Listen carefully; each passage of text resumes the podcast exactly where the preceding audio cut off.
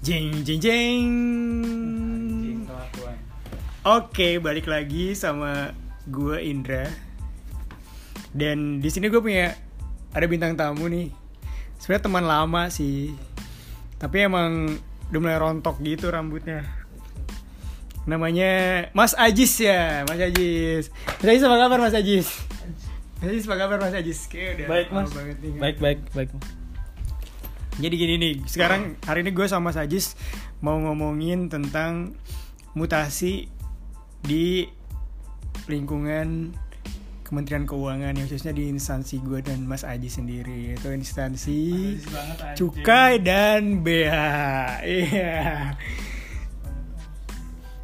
Jadi gini sebenarnya kebetulan gue baru kena mutasi nih dan ditendang nih sama Mas Ajis dari kantor gue sendiri nih. Jadi ada beberapa hal yang mau gue tanyain sama Mas Ajis perihal apa aja sih yang harus diurus kalau kita mutasi. Gue belum pernah mutasi jadi nggak tahu apa-apa nih harus apa yang harus apa aja harus diurus, apa aja yang harus dilakuin, apa aja yang harus di eh, diterima kok diterima sih? Iya. Jadi- diterima, pasti ada ada yang diterima pasti. gitu. Yaudah jelasin dong mas Dis jelasin dong. Kalau gue mau pengen bahas ini dulu deh pengen bahas. Selama ini gue denger dengar ada yang namanya KPG 4A KPG 4B terus IKU sebenarnya itu kepanjangannya apa sih mas Ajis? Enggak KPG 4A itu cuman kayak semacam kode buat dokumen doang, Bro. jadi KPG itu sebenarnya apa? Kepanjangannya tuh apa kepegawaian Enggak sih, enggak gitu juga. kepergian Kepegaw enggak kepegawaian. Itu enggak ada ininya sih. Enggak ada orang juga nggak tahu itu apa. Cuma semacam kayak kode gitu loh, kode dokumen aja. Enggak ada enggak, enggak merupakan kependekan atau kepanjangan apa pun. masa sih yakin Asli. Cek aja. Peraturan Kenapa namanya KPG? Udah kan masih banyak tuh ALE, OLX, ACL misalnya. Kenapa harus. KPG? Gak tahu mungkin karena kepegawaian, mungkin kepegawaian dasarnya. Tapi kalau itunya pasti sih orang nggak tahu. Maksudnya dia kepanjangan atau kependekan dari apa juga. Terus KPG, bedanya KPG 4A sama KPG 4B ini apa nih? Kayak orang orang pamit, cuy. KPG 4A itu eh, pamit dari tempat yang lama ke tempat yang baru. Nah, KPG 4B ini kayak ucapan welcome gitu secara tertulis di tempat yang baru nanti. Oh gitu. Berarti kalau misalnya kita cabut dari kantor kita yang lama, kita pakai dokumen 4A nih. Terus kalau misalnya datang ke kantor yang baru, 4B namanya. Oke, oke. Terus yang dimaksud dengan IKU tuh apa nih Mas Ajis? Anjir. IKU tuh apa sih sebenarnya? Terus berpengaruh apa sih IKU tuh sama eh kinerja kita di kantor?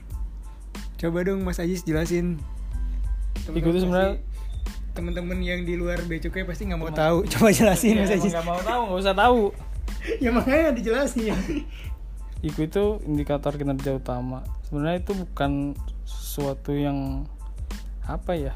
Itu kayak cuman apa yang kita kerjain dituangin di dokumen. IKU ini kayak apa ya? Penyebutan apa jenis pekerjaan kita kali ya? Nanti jenis pekerjaan kita itu di di kelompok nggak dikelompokin sih. Pokoknya intinya IKU itu apa yang kita kerjain dituangin di dalam dokumen terus dari mulai target capaian itu nanti semuanya tertulis di dokumen itu kita tanda tangan pertanggung jawabannya jelas Oh gitu. Terus seberpengaruh apa nih? Itu jadi seolah-olah kayak penilaian kinerja kita tuh di kantor. Nah, itu yang tadi dibilang sama Mas Ajis tuh parameternya apa? Kan setiap orang tuh tugasnya beda-beda. Terus yang bisa menyamakan satu di satu dengan orang lain meskipun tugasnya beda-beda tuh apa? Persentasenya kah atau itu hak prerogatif dari atasan sendiri atau bisa juga kita nyari supaya kinerja kita bagus maksimal kita nyari pekerjaan ya nyari pekerjaan aja di luar bea cukai gitu ya? Jadi artis. Gitu ya? Enggak enggak. gimana gimana Mas Ajis? Parameternya ada beda-beda, tergantung pekerjaan, tergantung bidang dan seksi juga. Ada yang parameternya indeks, ada yang persentase, ada yang apa kesesuaian. oh gue potong dulu nih Mas Ajis. Perihal yang tadi Mas Ajis bilang Potong- indeks. indeks itu maksudnya apa? Indeks itu kayak misal penilaiannya dilihatnya dari apa kalau indeks itu indeks itu dia kayak punya rumusan sendiri gitu. Misalkan kepuasan pengguna jasa nih atau kepuasan layanan tata usaha. Itu misalkan eh, nanti suat, eh, ada satu momen kita ngadain rekonsiliasi, bukan rekonsiliasi, survei mungkin ya ke pengguna jasa kita. Itu kepuasan mereka misalkan di indeks berapa nih? Nah, maki, misalkan dari 1 sampai 4, 4 itu adalah nilai tertinggi.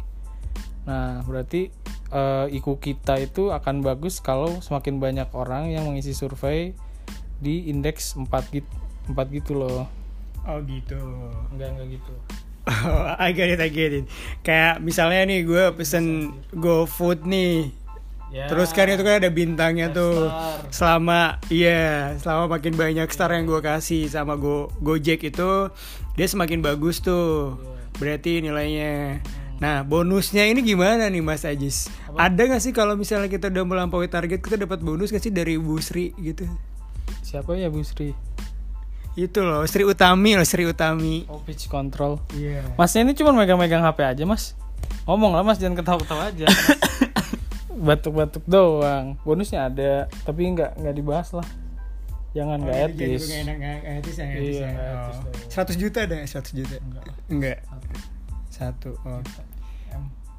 Oh itu nggak usah dibahas itu nanti. dibahas nanti hubungannya sama at Halil Atarik Oh, gitu. anjay. Itu nanti gue ada narasumber sendiri perihal itu. Iya, sama at Monster Sat. Oh gitu. Oke oke. Terus ini kalau penilaian itu kan ada misalnya nih range-nya dari 1 sampai 10. Terus ada namanya gitu kan. Misalnya nih eh buruk, baik, buruk cukup, baik sangat baik atau gimana nih kalau misalnya di IKU ini nih indikator kinerja umum ini gimana nih Mas Ajis? Enggak, cuma sampai cukup doang. Dari Hah, cukup, maksudnya? dari cukup sampai sangat baik. Terlalu baik nggak ada. Nah itu gimana tuh? Terlalu baik. Misalnya itu- nih persentase, misalnya lu 30% nih cukup, 60% nih baik, 100% nih sangat baik atau gimana tuh? Nah itu balik lagi ke tadi IQ itu kan berbagai macam, ada macam-macam standarnya, kan beda-beda tiap seksi bidang. Mm-mm. Jadi yang menentukan baik kita nggak bisa ngelihat dari besarannya, karena kan satuannya macam-macam, satuannya macam-macam, konsolidasi periodenya macam-macam, nggak bisa lihat dari besaran misalkan 30 atau berapa puluhnya itu nggak bisa. Berarti diakumulasikan nih, Ya. diakumulasikan. Nah, terus jangka waktunya itu gimana? Jangka waktu per bulan, misalnya per tiga bulan, per enam bulan, atau per tahun diakumulasiin semuanya, atau gimana tuh penilaiannya? Atau misalnya per kita anggapnya per semester nih, nanti semester depan bisa berubah lagi tuh ikunya harus berubah, atau tetap pasti pakai yang itu, cuman penilaiannya tetap sama. Kalau nggak pindah, IQ-nya tetap sama, penghitungannya tetap sama. Kecuali kalau pindah, itu nanti kan bikin IQ baru tuh. Pindah ini ya, pindah seksi atau bidang. Itu kan nanti bikin IQ baru. Terus penghitungannya beda lagi. Tapi kalau penghitungan rekapnya itu per semester. Nanti kan kita tiap semester itu ada namanya input di performance tuh. Jadi di situ nanti rekapannya per semester, terus untuk penilaian secara utuhnya itu nanti di akhir tahun untuk dibuat PPKP di awal tahun berikutnya PPKP itu apa tuh Mas Ajis? PPKP itu itu pelajaran SD itu Mas. Gak tahu ya mas Jangan gitu dong Mas Ajis. Kita tuh perlu informasi yang akurat nih Mas Ajis. Tolong dong. PPKP itu penilaian prestasi kinerja pegawai Penilaian prestasi kinerja pegawai. Udah catat bang udah, udah oke. bang Udah. ketawa-tawa doang bang bang ya bang Oke oke. Gini nih Mas Ajis, gue denger denger nih ada yang namanya blank spot nih di IKU ini nih. Tolong jelasin dong Mas Ajis tuh blank spot tuh apa sih? Itu siapa yang blankware sih? Coba dong. Itu yang lagunya Black Taylor? Swift Taylor Swift blank spot Apa tuh Mas Aziz blank spot? Kalau blank spot saya juga masih kurang paham ya. masih kurang paham saya Kok bisa kurang paham gitu gimana? Iya, Coba itu rumit banget soalnya.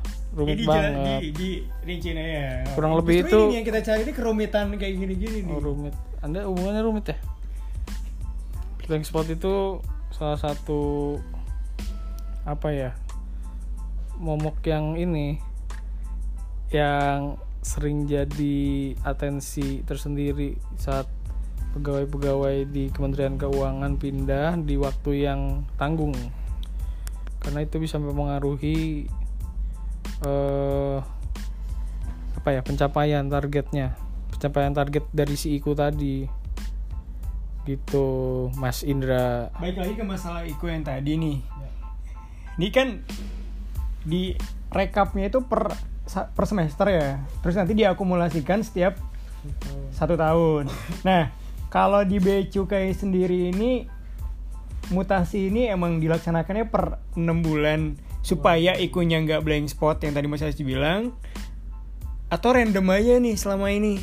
Misalnya kan misalnya nih ada pegawai nih satu pegawai yang udah melaksanakan eh, dia udah punya iku nih udah direkap nih satu semester terus dia di ta, di bulan ke-8 bulan 8 atau 9 misalnya dia mutasi nih. Nah itu tuh gimana tuh? Kan belum belum satu tahun dan udah selesai enam bulan. Itu nanti gimana? Nanti ada penyesuaian gitu Mas Indra. Misalkan dari atasannya nanti menyesuaikan eh, untuk yang seperti itu biasanya kita usahakan biar nggak blank spot. Jadi biar nanti pegawai itu di kantor baru untuk ngejar target ikunya nggak terlalu berat. Gitu mas. Oh gitu.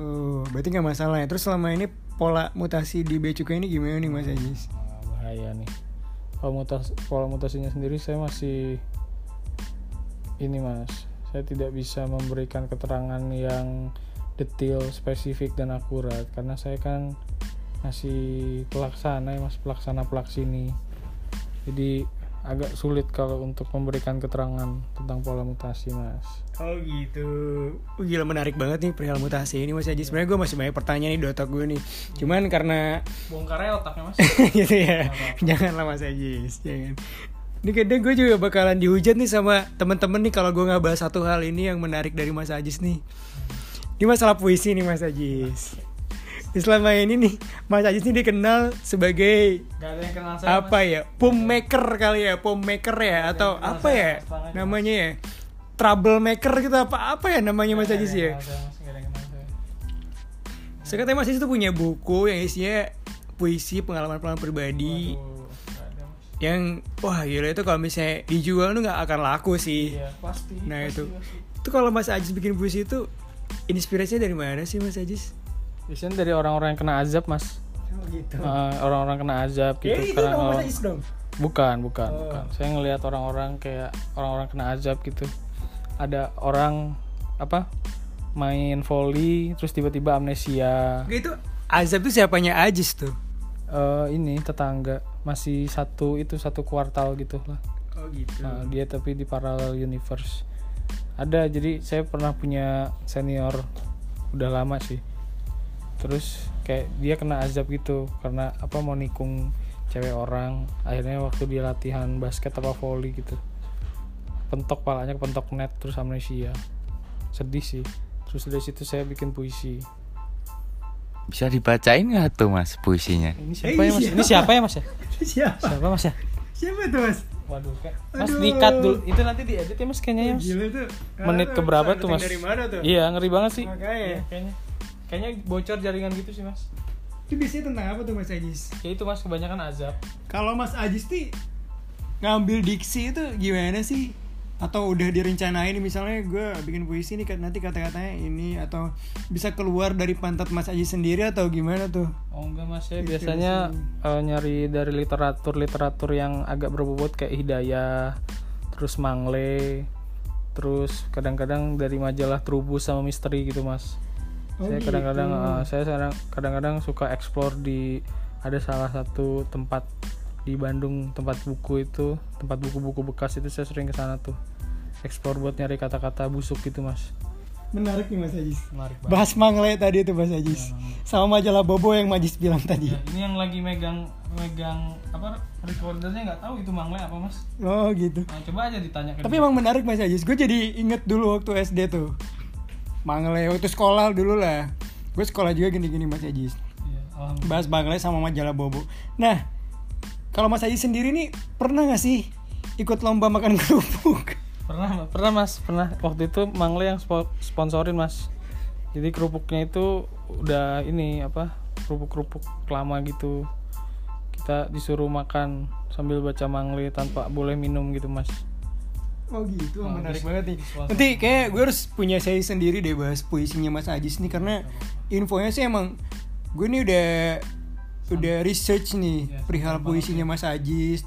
Banyak lah bahkan eh, banyak orang yang terinspirasi dari caption-caption yang ada di Instagramnya Mas Ajis nih. terinspirasi untuk jadi durhaka ya mas ya Enggak lah Mas Oh, enggak ya, gitu. Mereka terinspirasi untuk kok gue kayaknya nggak usah dibikin puisi nih ada orang bikin puisi kok kayak gini. Betul, betul. daripada Iya. kena azab Iya, jangan makanya. Ini gue bakalan baca ini satu puisinya Mas Ajis Ya, biar teman-teman tahu nih ya, se- kalau Mas Ajis nih seazab apa ya emang beneran puisinya. seorang pujamban gitu loh Mas Ajis. seorang ya seorang yang di, berazab Yang mana ya? Yang yang menarik yang mana nih? Oh ini nih, gue gue baca ini. Ini salah satu yang favoritnya orang tua nih. Judulnya Waktu Rindu Nggak Percaya Diri. Anjay. Sedikit gue baca ini puisinya Mas Ajis nih. Ini Baca. kayak nyontek sih. Iya pasti mas. Dan itu dari Hidayah betul. Oh dari Hidayah, ya? Oh. Hidayah. Mangle Majalah- enggak? Majalah Hidayah edisi November 2011 halaman 35. Ih Mas Ajis nih kayak Ustadz Hadi Hidayat ya lama-lama ya Keren banget Mas Ajis nih Nikmat apa yang kamu dustakan?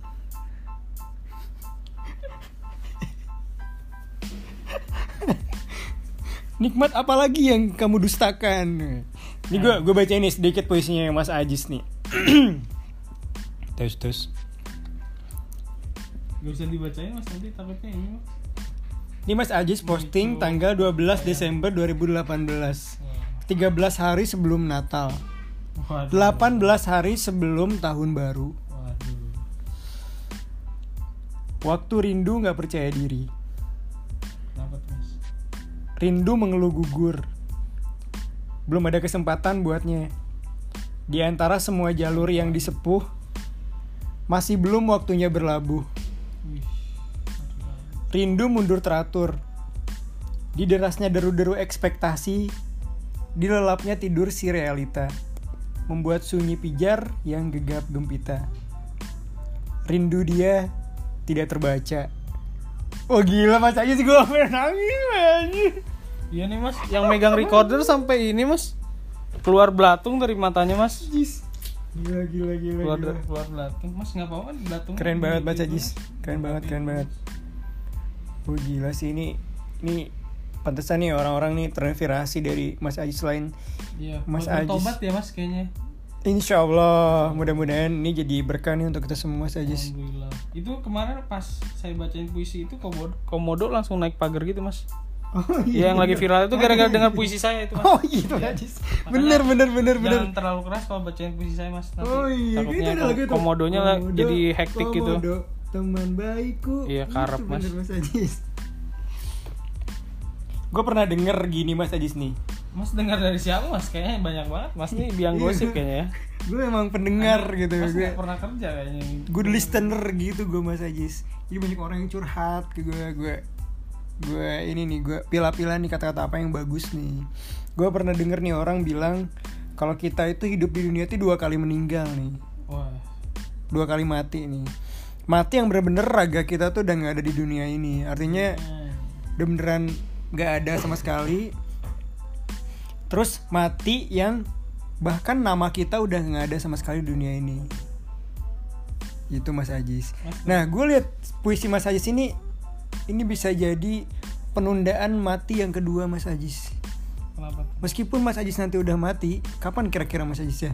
Nggak tahu mas. Ada Saya, rencana saya nanya dulu kapan nih? KPG 4A saya. oh gitu. Nah Mas Ajis ini bisa berpotensi untuk tidak mati untuk yang kedua. Artinya Mas Ajis punya karya yang super luar biasa ini Mas Ajis. Untuk dikenang oleh anak-anak umur 2 sampai 3 tahun. oh iya iya pasti. Pasti pasti mas. Makanya saya tuh Saya kagum banget sama Mas Ajis. memang arahnya memang anak-anak umuran segitu mas jadi udah harus dicekokin gimana rasanya gitu. Gue ngeliat puisi Mas Ajis ini Mas Ajis yang pernah kepikiran gitu untuk bikin eyelash extension gitu Mas Ajis.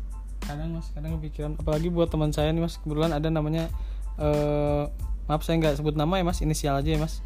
Satrio Rida Wibowo. Nah ini kayaknya dia nggak punya bulu mata gitu mas. Oh gitu. jadi ya sempet sempat kebakar gitu bulu matanya jadi saya kepikiran sih pengen bikinin dari bekas-bekas Fiesta Durex gitu mas biar elastis oke mas Itu Mas Ajis, emang menarik banget sih. Udah berapa menit? Mas, udah berapa menit Mas? nggak direkam anjing dong direkam Uh, 21 menit gila kayaknya udah cukup deh. Ya, udah cukup. Sebenarnya ada satu pertanyaan yang pengen gue tanyain banget sih sama Mas Ajis. tapi nggak usah ditanya Tapi nggak usah ditanyain karena emang nggak penting juga sih. benar benar Tapi sebenarnya gue pengen nanya itu sih ke Mas Ajis. Tapi kayaknya nggak usah lah ya. Iya, nggak Nggak usah lah ya. Udah 21 Sepakat. menit ya. Nggak usah Mas Ajis ya. Iya, baterainya tinggal 5% kan ya, Mas? Oh ya? gitu Mas Ajis. Ya udah. Terakhir nih Mas Ajis, kata-kata terakhir nih. Kata-kata terakhir sebelum emang Mas Ajis tuh bener-bener nggak ada lah gitu. Gimana Mas Ajis? Apa? Quotes of life Mas Ajis nih apa nih? Yang bikin Mas Ajis nih selalu bersemangat membesarkan betis Mas Ajis. Oh, itu, Mas. Coba coba Mas Iya, Ajis. saya tiap hari eh, ini ya, Mas, nyeduh Enggak, counter. enggak saya enggak nanya itu Mas. Quotes of life-nya Mas Ajis. Ya, seduh counterpan cool dua kali sehari, Mas, untuk membesarkan betis. gitu Iya. inspiratif sekali oke Mas Ajis Eh cukup dulu. Nanti gue punya sih sendiri untuk bahas percintaan Mas Ajis yang super complicated. Aduh. Cuman kayak sekarang cukup dulu deh. Karena kebetulan kan waktu udah menunjukkan pukul Setengah sepuluh. sepuluh ya. Iya, kita harus ini, apa? Ngajak jalan anjingnya Bang Sarno ya. Oh gitu. Bener-bener Ya kita ucapkan sekian nih Mas Ajis. Thank you so much Mas Ajis. Udah datang ke istana gue Mas Ajis. Iya, Mas. ya mudah-mudahan Mas Ajis cepatnya pindah Cirebon biar gue ada temen. Oke cukup. Sekian. Thank you. Tatarat, tarat, tarat. Apa banget,